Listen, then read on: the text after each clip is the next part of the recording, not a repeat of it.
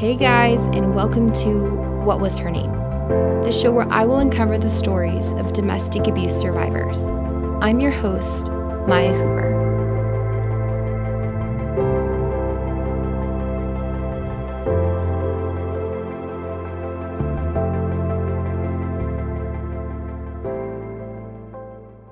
Hey guys, and welcome to What Was Her Name? My name is Maya Huber, and I'm the host of What Was Her Name? Today, I am here with my guest, Caroline Markel Hammond, and I don't know why I sang that just now. I was like, Hammond. I love that you did it. Thank you. So funny. I was very tired, and we're here to record an episode for you because it's important. And every Thursday, we have an episode that airs, and thus far, I've actually spoken with Caroline on, what was it, season 3? I think so. Season 3. Yeah. And so she shared her story on the Craigslist. Files was the name of the episode, and she is phenomenal. She is like my mentor mama, as I say, and she is the CEO of Safe and Harm's Way. If you want to go ahead and just briefly just explain what it is that you do. Sure. So safeandharmsway.org is an online community for anyone who's navigating, and we don't call it domestic violence. We're a little sneaky that way. We call it the sadness, the worry, the lies, screaming, the fear, and the pain in your relationship. We do that because most people that we work with at Safe and Harm's Way would never have identified as being in an abusive relationship, but they sure could tell you how their feelings were. Sure could identify the feelings in their relationship, which are actually the hallmark red flags of abuse. So knowing that there's a few statistics around there that about 40% of the population doesn't even know that there are resources out there for people, couple that with sometimes if you would go to a place or situation or a location, there's no room at the inn, or wait times are 12 weeks long, which I encourage people to do those wait times. But while you're waiting, Safe and Harm's Way is there for you to find online resources to your biggest needs for how to navigate, how to heal from, and then how to move into a beautiful after you've experienced relationship toxicity. That's amazing. I think it's powerful stuff, even just knowing like what you've gone through. And if you don't know Caroline's story, if you haven't listened to her story, I'd really suggest going and listening. It's on season 3 under the Craigslist files. It's a really powerful episode, one of the craziest stories I've ever heard. And so, yeah, it's amazing what you're doing. It's insane. Well, thank you. What we do is very unique, and we fill a very specific niche. And unfortunately, that niche encompasses about 10 million people every month. So there's a need there for what we do at safeandharmsway.org. And we are very honored to get to take our big, bold steps into a next along the side of some incredible people who come to us for help. Yeah, that's amazing. So just to switch gears for a minute. So we are going to be talking today about really how to like navigate our words and the way we speak to trauma survivors, as well as our responses as trauma survivors speaking to other trauma survivors. And I think that dialogue is really important, and I think it's something that's often overlooked. I think we're so busy talking about, you know, what to do when you're in an abusive relationship, or what to do once you get out. And there's so much there in the aftermath of abuse. And I think sometimes it's easy to overlook how important it is to actually talk about how to handle it when we have loved ones or friends who are going through like an abusive relationship. And then, you know, we're confronted with this situation that we've maybe never walked through before, or maybe we have walked through before, but it didn't look anything like theirs. And we were just talking before we started recording, and I was saying how it can actually be pretty dangerous in the way that we communicate to others, because it's very, very hard to be brave and to speak out about abuse that's happening to you. And I think our words carry a lot of weight, and especially to a survivor of abuse who's coming out and speaking out about something. And so, yeah, I think this is going to be a really necessary subject, and I wouldn't want to have this conversation with literally anyone else. I'm so glad that we're talking about this. I'm glad too. And I really love that you call me your mentoring mama, your mama mentor. I love that. Any chance that we get to talk is always fuel for my soul as well. So thank you for placing that confidence in me. Yeah, no, of course. I'm happy to be here and to talk about this. And I think it's crazy how like our experiences, while at the time we're like, so dark. I mean, they really do pave way for connections that like we would never have met if it weren't for like the pain that we experienced. And now here we are like advocating on the other side. So I just think that's so beautiful and so powerful as well. I do too. Yeah. Okay. So I have a question for you. So I know that you obviously are an abuse survivor. What are some things that you heard or may have been said to you that were not helpful when you were either in the relationship or leaving the relationship and trying to rebuild? I won the lottery in very many ways. I won the lottery in that my friends and family rose up to the challenge and believed me from the beginning. Wow. There are two exceptions. And one of the exception was I got he's always been so nice to me. Mm. And because the person that I decided to escape from, and Maya, I'm going to charge you and I with this. I'd love to come up with a word that's even bigger than survivor, because what we do is more than survive. Mm. We resurrect ourselves. We offer redemption to other people. And I got to think of a better word. So you and I need to put our head around that. And if anybody's listening and has an idea for a new word that's bigger and more bold than just survivor, please let us know. Yeah, I love that.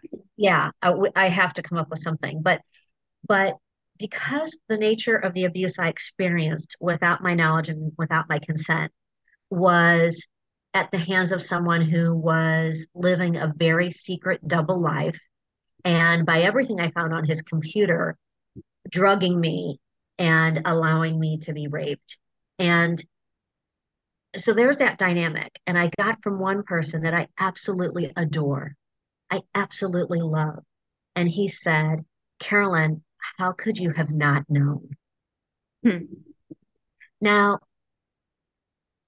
there's many reasons I could not have known.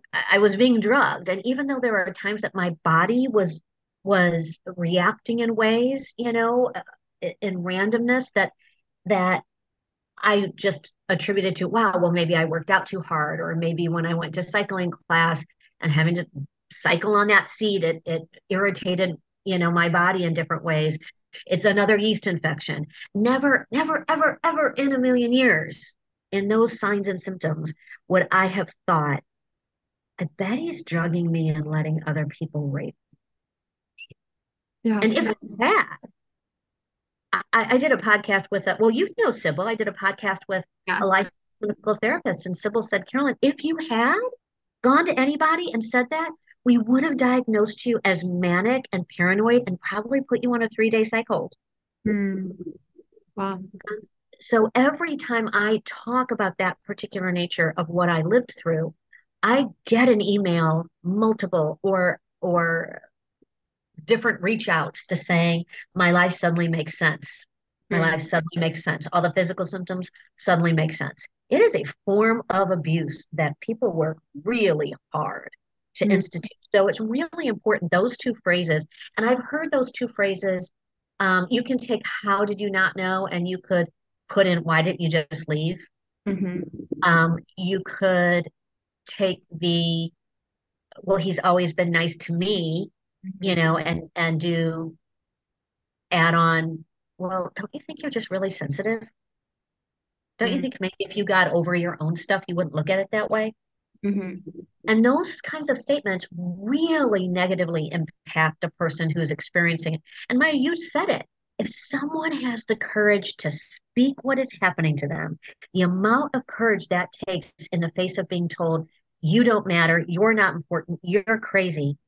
If you speak that to someone and you don't, and it's not met with being believed, you might never speak of it again. Right. You might stay and continue to think it's your problem. And that shame and silence is where people do not get help. Yeah. And I want to add to that. I think, also statements like, well, maybe you should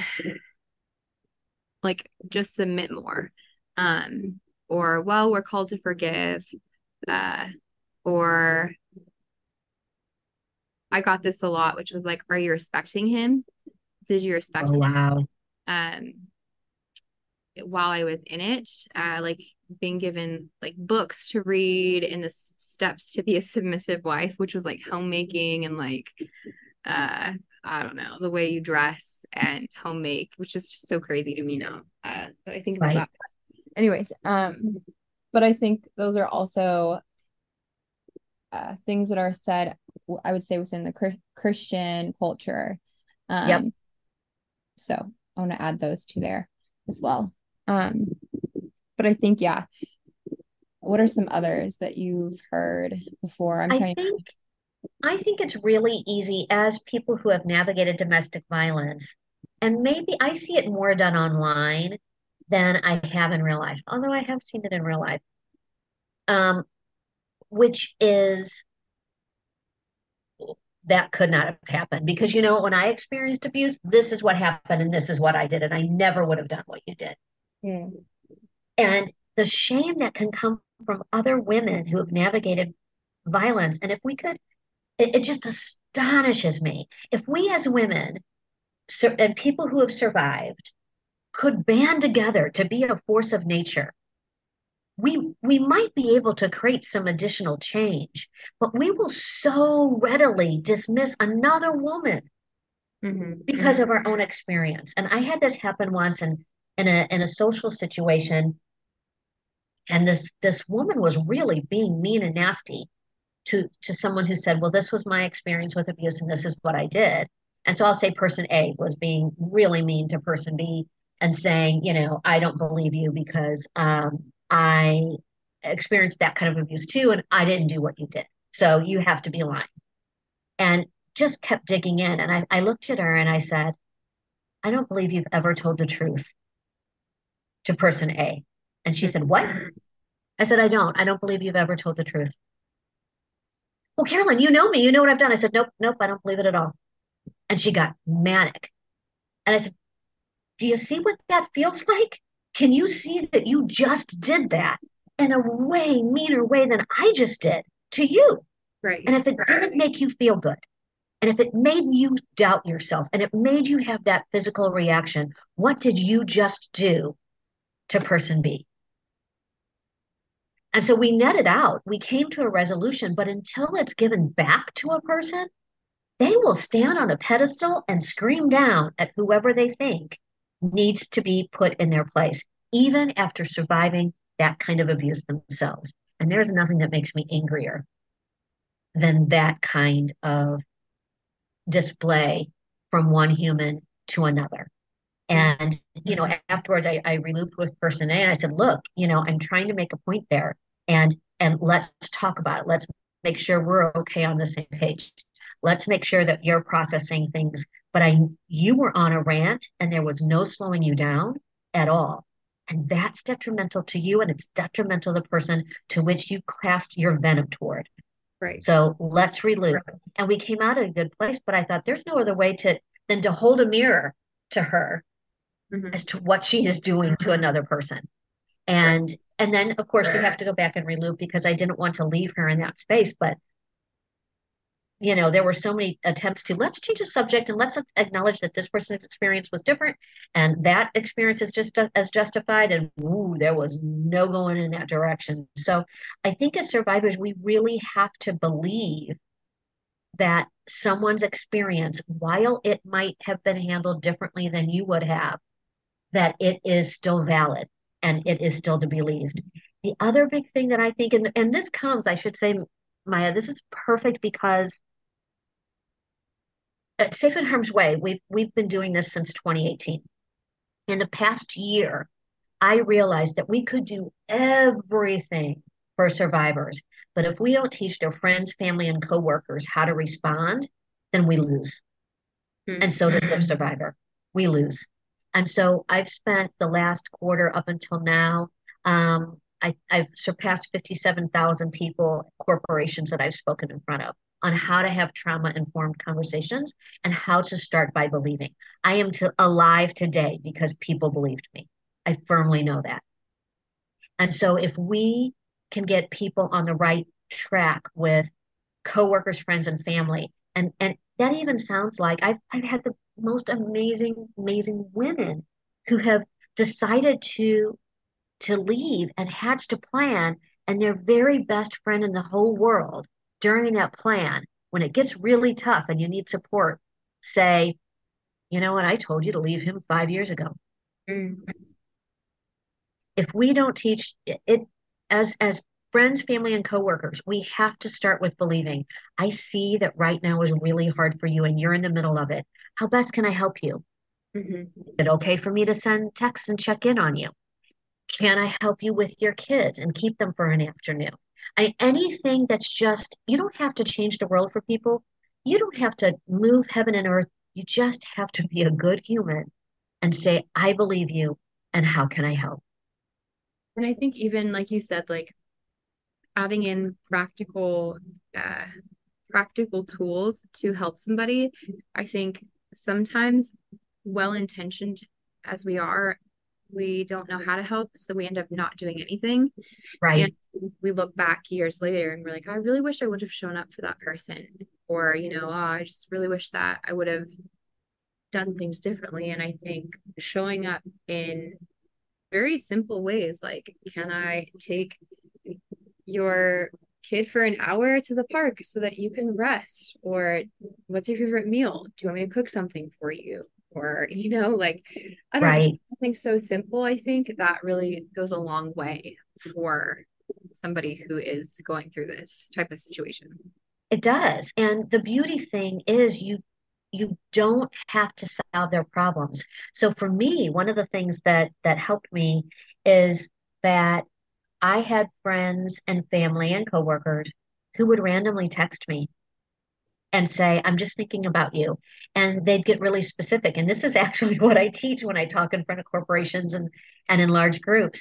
They were really specific. You know what I love about you, Caroline? I love that no matter what room you walk into, you are eager to talk to everyone there. Mm-hmm. I love that when you smile, it makes my whole heart happy. I love the way I see you parent your kids. You know what I remember about you, Caroline? I remember in the 4th grade that we laughed so hard that we got sent to the principal's office. You remember it was in science, and it was like really specific things that mm-hmm. you can do to another person randomly. And that's even a good point. If you think somebody's in a relationship or you're with them and you don't really like the person they're with, you can do that too. You can just send them random text messages, because I have known people's guts are spot on accurate. So if you feel like your friend is in a little bit of distress, then reach out to them and just say, hey, you know, I want to let you know I'm a safe space. I want to let you know there is nothing that you can tell me that I'm not going to believe you. And I want you to know that I see this in you. I see how you treat the world, and get very specific. What that does is allow you to be seen as a safe space. So when somebody who's navigating that sadness, worry, lies, screaming, fear, and pain, they know you're a safe place to go to. And on the receiving end, you can even say, if someone comes up to you and oh my gosh, I have to tell you something. This happened last night. You just have to lean in and say, I'm so glad you told me. I'm here to listen. Mm-hmm. I don't think I have all the answers, but I am your friend, and I'll commit to finding what I can for you. how can I best help you? And that's another key part. Give control back. How can I best help you? So that the person has the opportunity to take a little bit of control in their life and say, you know what?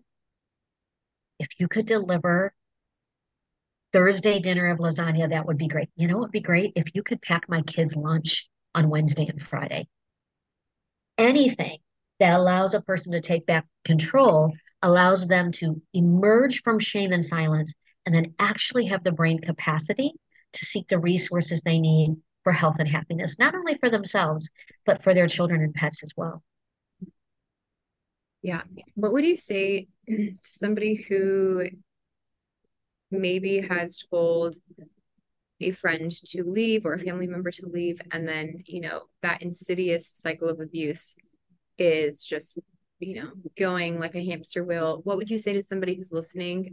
Like, because I think people get really frustrated and it's really hard not to take that personal when somebody is not listening, because you're like, I see that this isn't healthy for you, and you just kind of want to like shake someone out of it, but you can't because it doesn't work like that. Can you explain just in brief the cycle of abuse so that people can understand often why it is that people stay and why it is really so hard for somebody to get out of that relationship? Great question. There's a couple tentacles to that. The first tentacle is that when someone confides in you about what's happening, they may not tell you everything out of fear, out of shame, out of sadness. So there could be, you know, what they're experiencing in a relationship, but there also could be that the person has no control over their bank account, so consequently no money. That the person has said, if you leave, I will kill the children and you'll live forever without your kids. There's all kinds of threats that people can't even begin to say out loud. So when I talk to folks and I stand in front of people, I say, what I'm about to tell you is the easiest and hardest thing you'll ever hear. You just have to keep offering support, because there are, if you've been told maybe 2 or 3 instances, there's probably another 52 behind those of what they're not saying. And that all contributes to someone being able to leave. The other part that is very vital to remember, and if I could put marching bands and fireworks around this point, right now, in the United States of America, you have a 75% chance of being killed in the first 3 months of when you leave an abusive relationship. Mm-hmm. If there are guns in the home, it used to be a 500% increased chance of being killed. It is now a 1,000 increased chance of being killed if there are also guns in the home associated with domestic violence. Domestic violence is the number one way that women in the United States die during pregnancy, at 2 times the rate of placenta problems or blood problems. So you saying to someone, you just need to leave, the chances that they're going to be killed statistically are massive.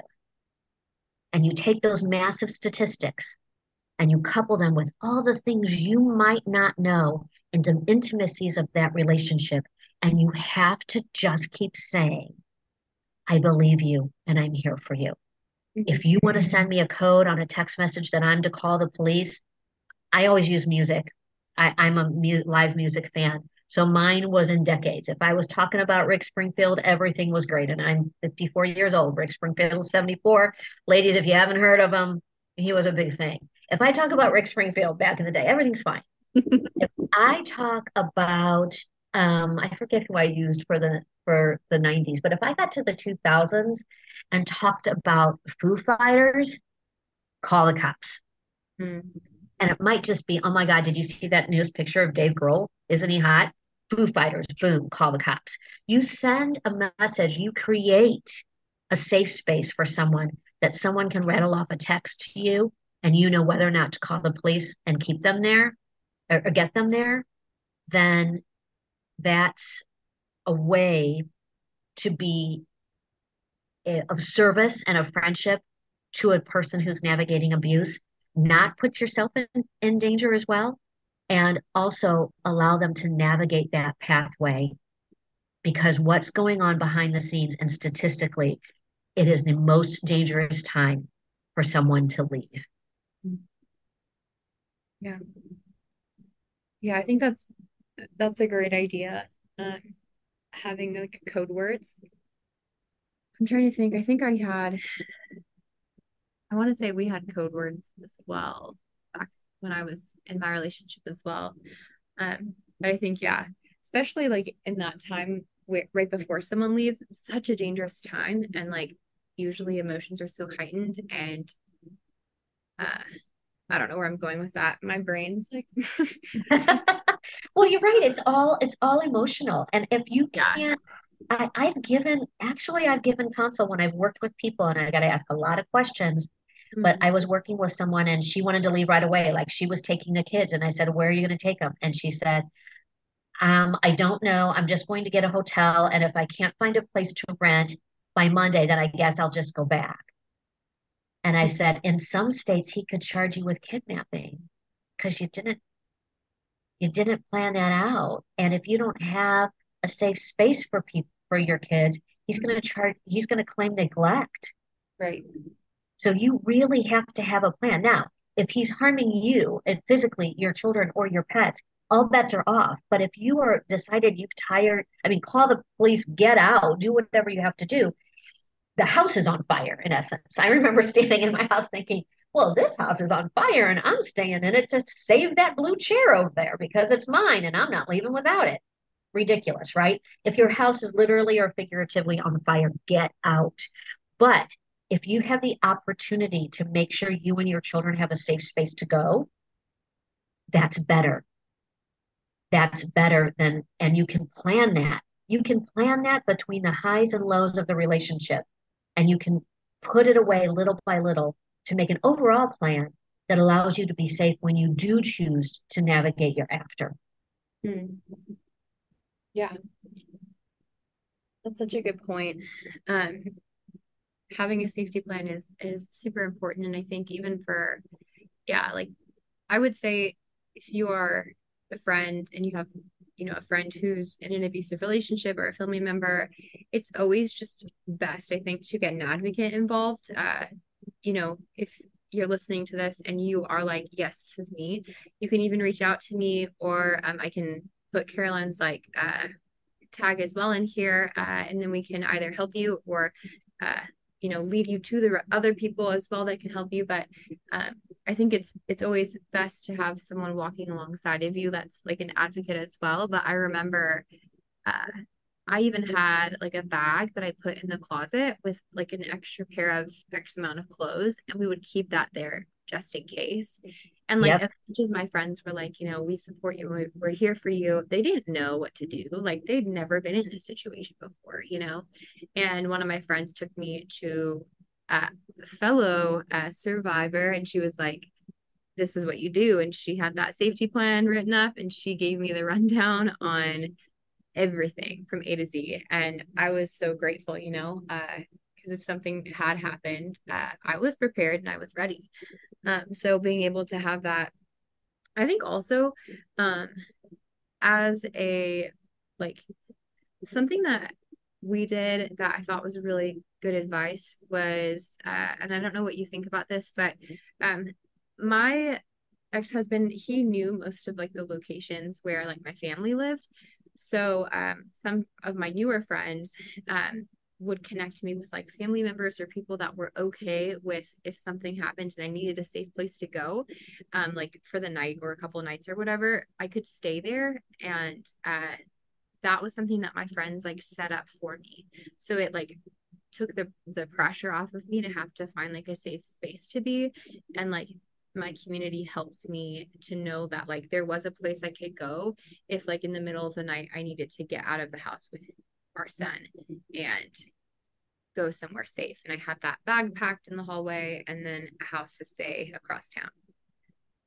I think that's an incredible idea. There's two things that I'll point out that you can get 24/7 help from. My favorite source of that is domesticshelters.org. Domesticshelters.org, you can plug in your zip code and it'll pop up every single domestic violence shelter in your zip code.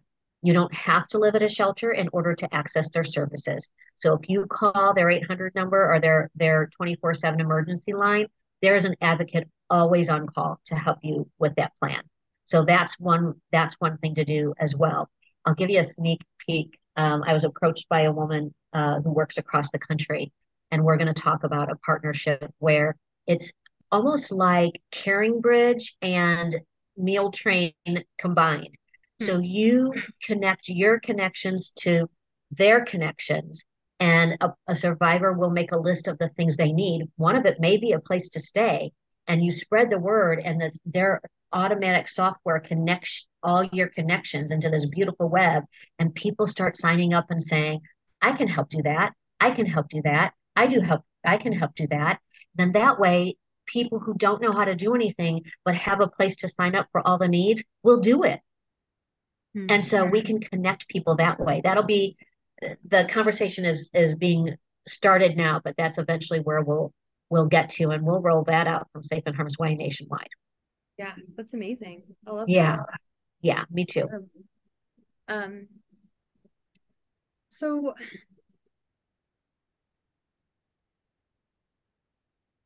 what would you say are some things that, I don't know, like I'm trying to like put myself in a friend or family's situation, because like I know that there's going to be people who are listening to this who may be like, are just really confused about how to help somebody. And I think we've given some good points here of saying like, okay, here are some things that are common to say that you may not even realize are kind of offensive, but are, or maybe like harmful for someone to hear. What do you think is something else that we haven't touched on? Like, I feel like we're not covering everything. Oh, I feel like we would probably need a weekend and a full like menu brought to us 3 days, 3 meals a day in order to cover it all. I think we're hitting the top lines, which are, I did write some content about this on LinkedIn today. Mm-hmm. And it's applicable to domestic violence, but it's also applicable to sexual assault. So, you know, it's back to school time for college students, and 1.8 million women will be sexually assaulted on college campuses this year.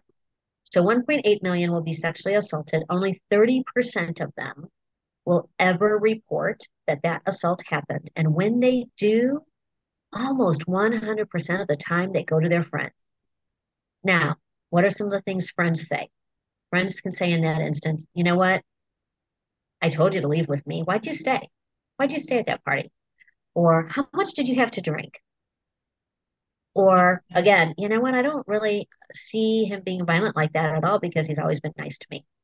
Mm-hmm. You can apply those same things with sexual assault. Keep in mind, the statistics show that if a person who survived sexual assault is met with that kind of response, they will not speak about that assault for decades. And on average, the next time that someone speaks about an assault like that is in their 50s.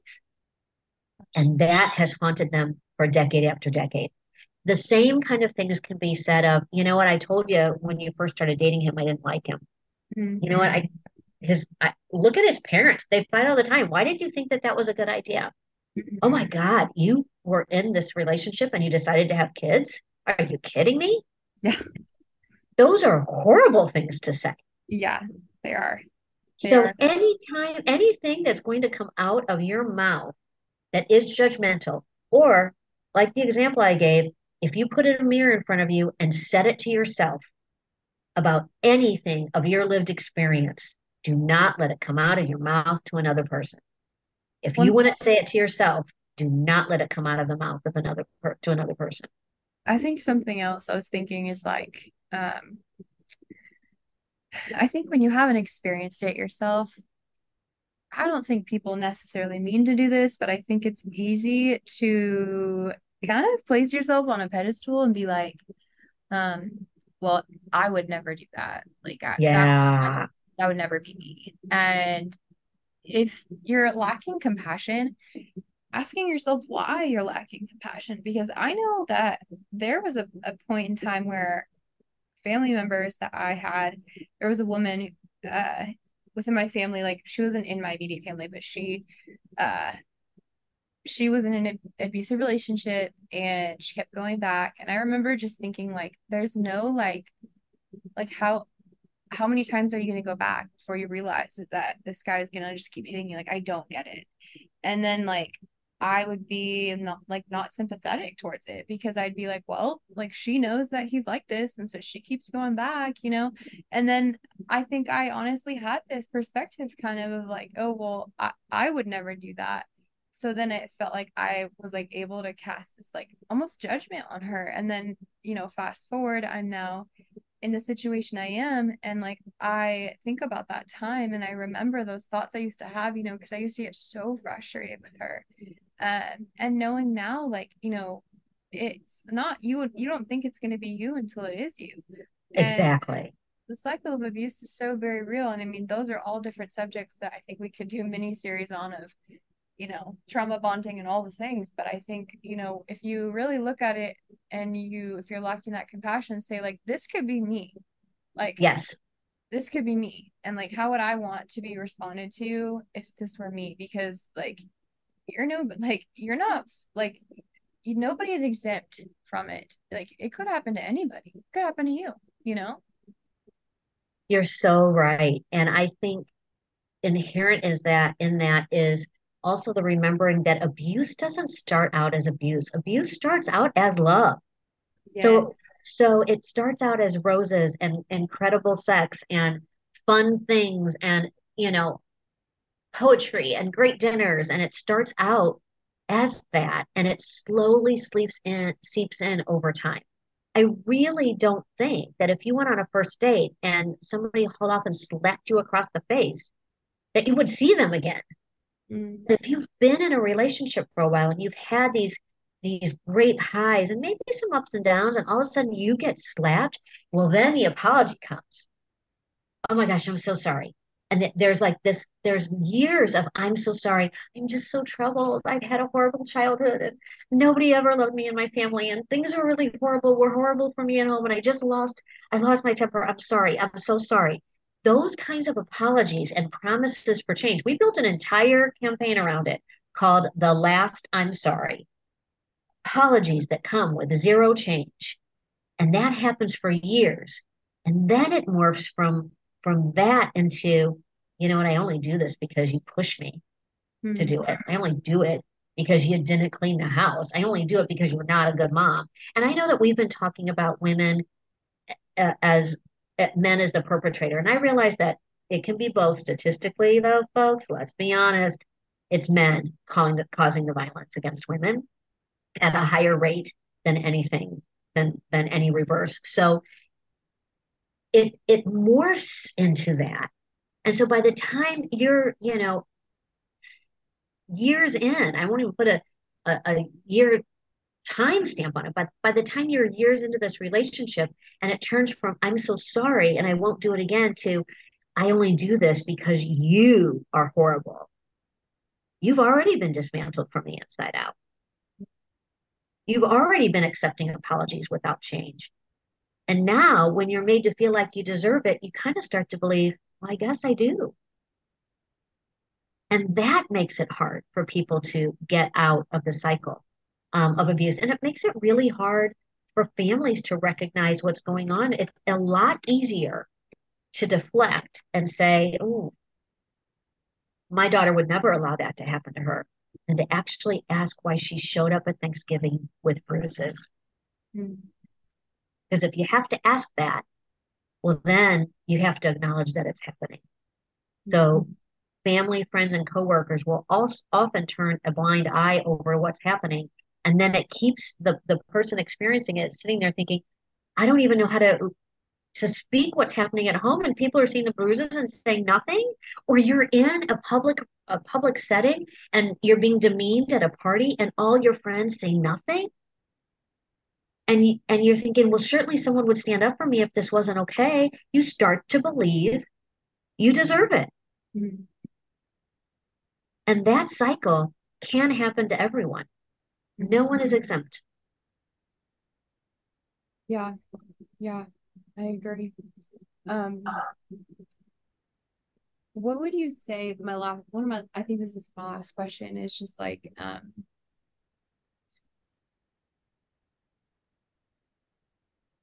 what are things that, how do I say this? I guess like, for people who come across this and they're trying to gauge like, okay, where is my friend or family member at? Because there's a process in this, like how far along that they are, like whether they're able to, what is it called? Not the cycle of abuse, but there's like a wheel where it's like, it shows like. The wheel of power and control? No, like where it really just, now I can say that since everyone knows, it really is my stroke brain. The stroke brain is so real because I've come out publicly about my stroke. I'm so proud of you for doing that. And so I'm like, man, like the amount of like edits I have to do from like just like these random like pauses where I'm like, I can like feel the words, but I can't find them. But I'm going to leave this here for everybody to listen to my pause. What is it? It's like where... depending on how far along you are after abuse, like you maybe are in denial, or maybe you are starting to learn to accept it. You know what I'm talking about? I'm not sure that I do. I wish I would help you. I would help pull it out, but I'm not sure. I'm not. Are you talking? Do you mean like the love bombing cycle, or you mean like there's this like wheel that my therapist showed me once, and it was like. Something, and it was like to show you how far along that a survivor may be on, and it's like a test that you can take, and it can tell you like where someone's at in like from like I am in an abusive relationship and I just got into one to like I am now realizing that I'm in an abusive relationship and I'm ready to leave. Okay, that sounds really cool. And in all my 8 years of therapy, of which I've had like many different modalities, I have never had somebody show me that. So I'll do some homework on it because I'm not familiar with it. I'm even trauma certified coach, so I'm not familiar, but I'll do my homework and we can report back because I'm not sure. I've never been asked and I've never used it myself. Yeah. My therapist showed it to me last year when I had a lot of women coming forward.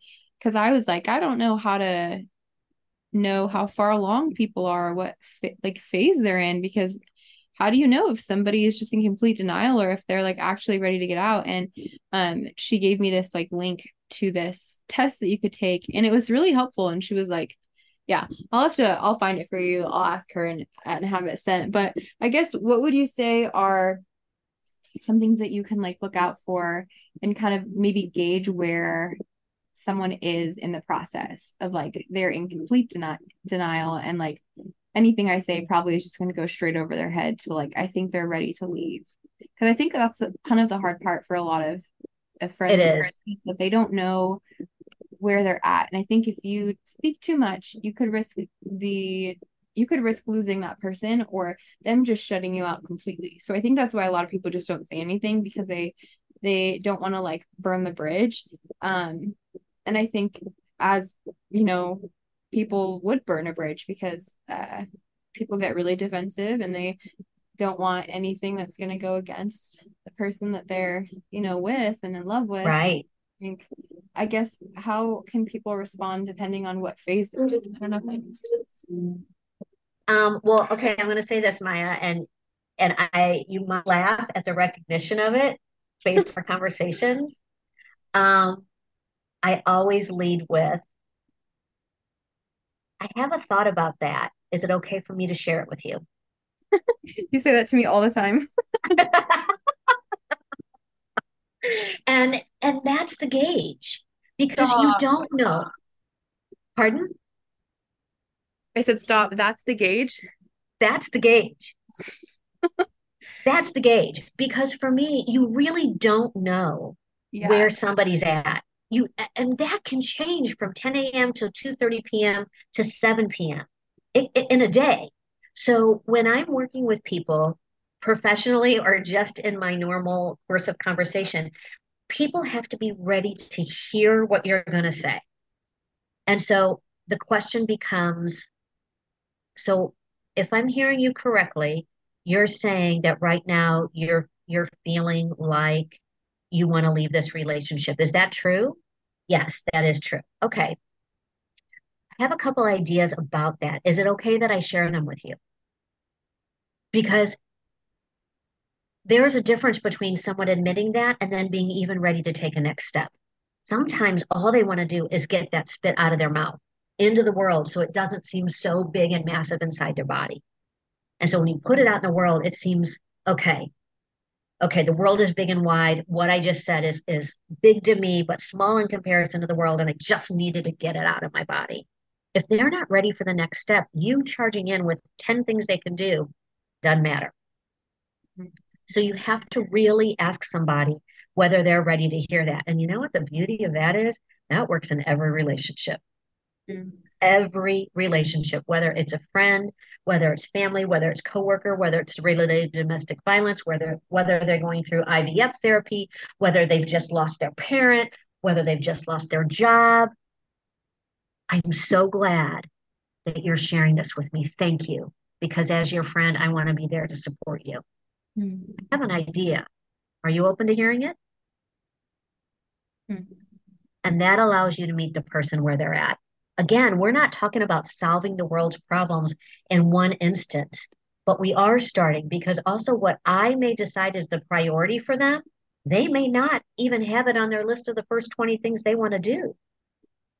So that's why asking for permission and then giving it, and then that person being able to slot what you had to say in the myriad of things that are running through their head is what causes the next conversation to feel comfortable and safe with you, which causes the next conversation to be comfortable and safe with you. And the more comfortable and safe conversations you can have with someone, the more you get the full picture. Yeah. Yeah. That's so good. Who would have known that you were using your... I was using my magic voodoo. You were using your magic in me. Jeez. Okay. One last thing that I just thought of that you should not say is I'll need proof. Yes. This is a big one that I've heard. I actually have heard this so many times, people who want proof. And I'm like, I think that's very harmful. I think that, like you said, erring on the side of believing somebody and believing their words, but I think that I don't know what you think. Do you think that there's like an entitlement from people, or why do you think that people, entitlement? I do. Well, and also I was just having a conversation about this with family today, and we were sitting around on this dive bar with the best burgers, on like a greasy grill. It was amazing. And we were sitting around and my cousin Stan said, what people have to understand is they have also built in their head an image and a persona of the person that you come to them to talk about. And sometimes the hardest thing is believing that they were wrong about who that person really is. Wow. And I said, oh my gosh, Dan, I'm going to need you to write that down for me, because it's so true. If you're going to come to someone who thinks that your boyfriend or girlfriend is the most amazing human in the whole world, and you're going to tell the backstory of that hidden monster at home, that means the person you're speaking to has got to rectify in their brain, whoa, that is completely opposite of what I know that person to be. And so instead of thinking, I could be wrong, the go-to response is, well, I'm going to need proof. Mm-hmm. Because wow. They can't be wrong. Yeah. And it's not, and I'm not casting blame or shame in this component. It purely is a human reaction. And I thought Dan stated that so perfectly. He's like, no one wants to believe that who they thought was a great person is not a great person. Mm-hmm. They'd have to adjust their entire universe around that person. And that's too much to take in. Mm-hmm. Yeah. Wow. I've never thought of it like that. I've always just kind of been like, gosh, like it's just this entitlement that people want proof. People we know, but I think that's a good point that it challenges their very perception of the way that they perceived this individual. And so it's easier to say, well, I need some proof. I need you to prove this to me.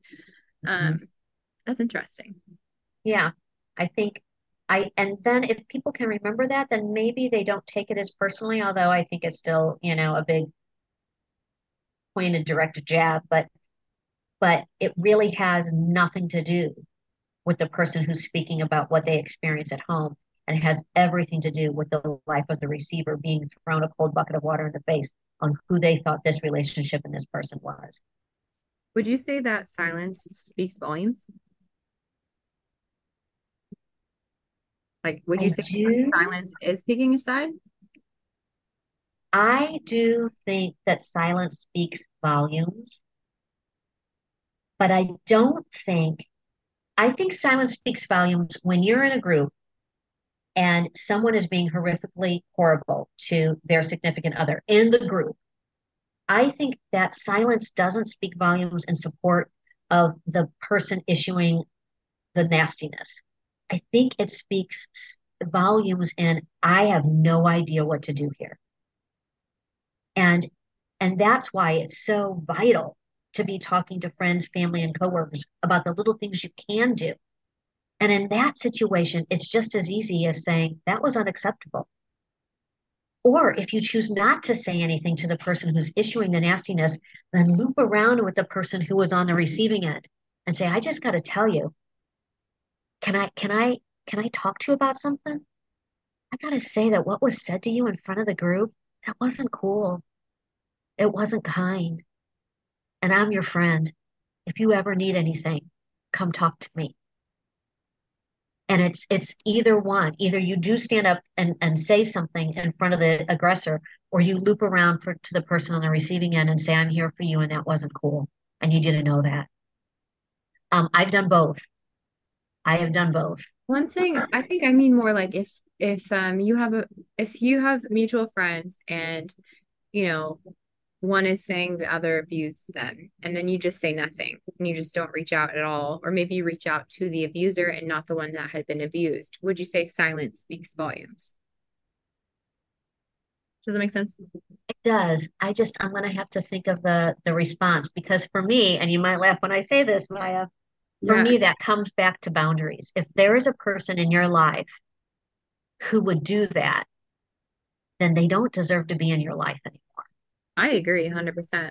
And so if that's the way it is, I don't really, I guess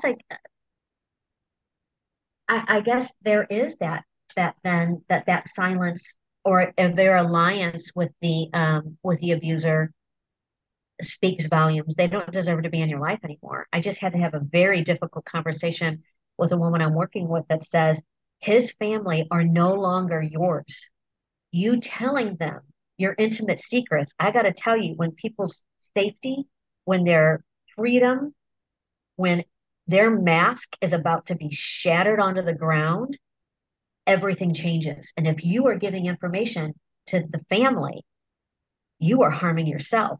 It's the same thing.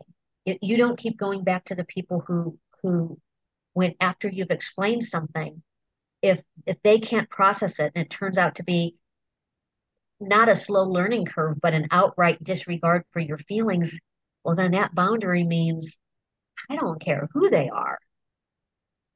You don't have to hang out with them anymore. Mm-hmm. Yeah. And it's really hard sometimes to tell the difference. I will say, if your body is telling you how you feel around a certain person, act on that. Even if you can't name it, even if you can't, you know, pinpoint it on something, if you notice that every time you're around Mark, your stomach hurts, you feel anxious, you're a little bit worried about what's going to happen, Mark's not your person.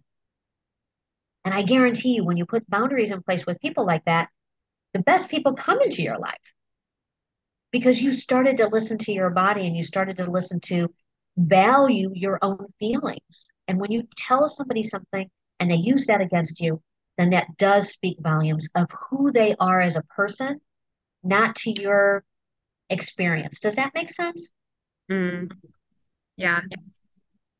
I think that's where I got hung up, because I don't think it speaks volumes about who you are as a person. It speaks volumes about them. For sure. Yeah. No, yeah. 100%. I guess I'm just, for people who are listening, I think that there are so many people who are genuinely good people. I believe that, but who were silent in regards to like my situation.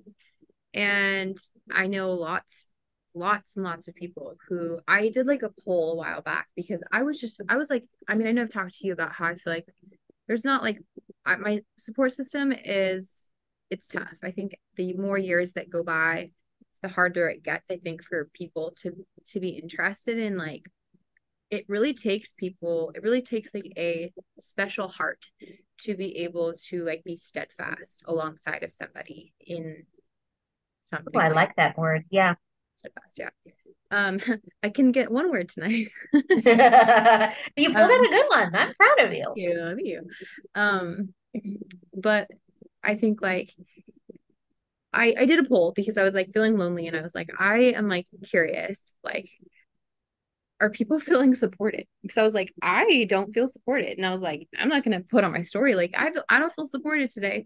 But I was like, you know, I want to see if other survivors feel supported, or how they're feeling by the reactions that people are giving them since they left. And I want to say like 80% were like, I don't feel like supported at all. Or like, I feel completely alone. And that broke my heart, but it also validated me, because I was like, okay, like this is like a main, we all have this issue. It's not just like, I mean, those who are lucky who do have a great support system, great. I am like super happy for them because that is really necessary. But I think a lot of people just don't know how to interact with people who have been through trauma. And it's easier to just not say anything than to say something. And I think there's a lot of good people in my life that never said anything, and some have apologized since then, some I haven't, and our friendships are done, like in right life. But I think that for people who are listening, who, I know you're listening for a reason, and I don't know, it's just, I feel like this very simple line of like, just don't be that person. Like, right. As hard as it is to know what to say, like, I really do believe that you're like only excused as much as like you may be ignorant on a subject or uneducated on a subject, but like you're only excused so much until you listen to something or you start to educate yourself, and you don't know what you don't know until you know it. And so now that you know it, now you apply it, and there's really no excuse after that point.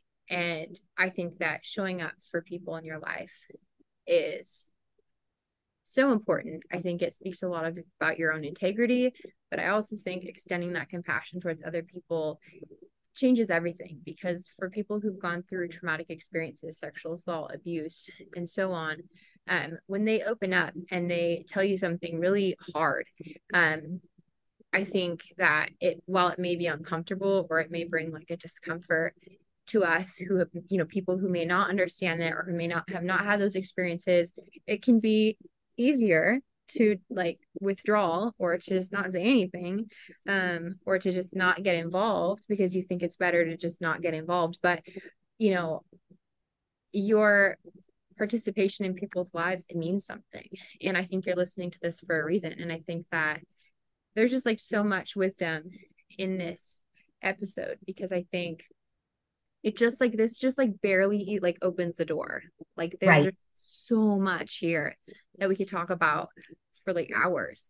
But I think really just, I think something that is at the core of this that I feel very strongly is really just like, don't be that person. Like be somebody who is a good friend, but also somebody who isn't afraid to walk through the hard stuff alongside of somebody. And it really doesn't have to look that hard. Like literally just like, can I like drop some groceries off for you? Or, you know, do you need help picking up your kids from school? Whatever it is, like, that's it. You don't need to come up with, you don't need to be their therapist. You just need to be their friend. You know. Exactly. Yeah. So if people take one thing away from this, and I do believe that people, when they don't know how to do something and they're afraid of doing something wrong in such a serious situation, they do nothing, because that seems like the safer thing. So if people can take one thing away from this, just start by believing. And it is simple as saying, I'm so glad you shared this with me. I'm going to believe whatever you tell me. And I love you and I'm your friend. Mm-hmm. Yeah. That's it. Say that. And then send them the text, like we talked about, of really specific things randomly. I had people send books. I had people from my grade school reach out that say, hey, your Facebook looks different. I noticed there's someone missing. Just want to let you know I'm thinking about you. They didn't ask any questions. They didn't say, are you okay? They, you know, all these things that you think maybe they should have done. They just said, I see you. I think something might be going on with you. I just want to let you know I'm thinking about you. Or I'm praying for you, or I'm going to meditate for you. Just acknowledge what you see and say, I'm a safe space for you to keep talking when you want. Mm. And there's magic there. And it seems like nothing. And it is massive. It is as if you just handed somebody this beautiful bouquet of roses and said, you're amazing. And all you did was say, I see you. I notice this. I'm a safe space. Yeah. I love that. There's magic there. I love that phrase. Yeah. There's magic there. There's magic there. We said we were only going to do 30 minutes. I know, but Maya, every time you and I talk, we say like 30 minutes and then it's like an hour and 15 minutes later. I was like, I'm so tired. I was like, 30 minutes, cap it, 30 minutes. And then we're like, keep talking. I'm like, okay, one more thing. one more thing. But I think, we're having great dialogue. We're having a conversation. I hope we're giving something to people that they can, think about. If you have a suggestion of something we didn't cover, hit me up on Instagram at either Caroline Markel Hammond, hop in my DMs, give me your suggestion over at Safe and Harm's Way on Instagram as well. Send us a message. You can even email at info@safeandharmsway.org. And, maybe we'll start putting together a list, Maya, of all the things that people can say that would be pick out those nuggets and share them around for people to be able to just have a simple showing up for another human. Yeah, it's a good idea. Maybe I'll do like a little questionnaire thingy on my stories and things to say. All right. Well, you guys, thanks for listening. No, I'm just kidding. Caroline, thank you so much. You're welcome. I really appreciate it. I'm super grateful that you are willing to take some time to speak with me. And there's a lot here, and I don't know. I think this is such an important episode, because I think like the more that we're just not talking about this. There's so much that we're not talking about, but I think like connecting with people on the outside who may be faced with these conversations and have no idea how to handle it, like it's a ripple effect, and it's going to affect like the way you respond to people is going to affect their ability to like thrive. And so I think I'm so busy like talking to like women who've been abused that I get a few here and there who are like, I don't know how to handle this situation, help me. But like, I feel like there needs to be advocacy in and of itself just for family and friends. So yeah, that's the brand. That's what me as a brand, which seems so weird to say, but Safe and Harm's Way will always have their lane of direct, offerings to people navigating abuse. But for me, I'm going to be taking the friends, family, and coworkers avenue to and judges and lawyers. I include those in friends and family, advocates, police officers, people that really need to have the message heard of how to respond in trauma-informed ways. And the feedback that I'm getting from this, I'm a big data geek, so I collect it all. Highly rated, and people are completing the webinars and people are completing the trainings because they are hungry to know how to help others. And I have to believe that in that group, based on the feedback and the talks that I have, there are people who stay silent out of fear of making a bad situation worse. So if we can just get the silent people to start just with the simple, I'm here for you, man, we've changed the paradigm already. Yeah, I love it. All right, guys. So I'll go ahead and I'll tag you here, and then I'll put that story up soon where we can kind of go through, you know, maybe things we missed that you've maybe heard, and things that have helped you, things that you wish someone maybe would have sent to you, all the things. You guys, thank you so much for listening. Next Thursday, there will be another episode. If you've been impacted by What Was Her Name, it always helps to have you rate the podcast on Spotify or on Apple Podcast. You can leave a review, which helps other people to know others' experiences as well as boost the podcast. So again, thank you for listening. I really appreciate you guys. Thanks, guys. Bye.